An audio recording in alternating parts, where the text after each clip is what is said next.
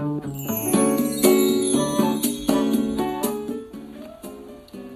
んにちは、甲斐まりえです。いつもありがとうございます。感謝しています。先日ですね、リフレクションフィルターを購入しましたということをお話ししたんですけれども、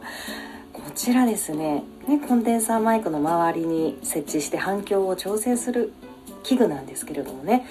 こちらがマイクスタンドに接続してくださいということだったんでマイクスタンドは持っていたのでこれ問題ないだろうというふうに思ってたんですね。そうしましたら推奨されてるマイクスタンドの形というのがストレートタイプ。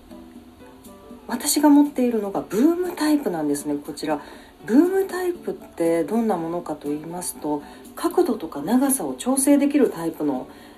マイクスタンドなんですよ。あれだと、まあ、それもそのはずあの重さに耐えられないんですよね。リフレクションフィルターの。こちら 1.8kg ありまして倒れちゃいますよね。ですからこちらリフレクションフィルターまだ使用しておりません。なんだかデジャブですねこれは。以前にですねオーディオインターフェース到着しましたこれから使えますというふうに言ったんですけれどもあの接続する部品がなくてですねそれを電気屋さんに買いに行ったということがありましたので今回もですねこちらリフレクションフィルターを無事に設置するために新たにこちらのストレートタイプのマイクスタンドを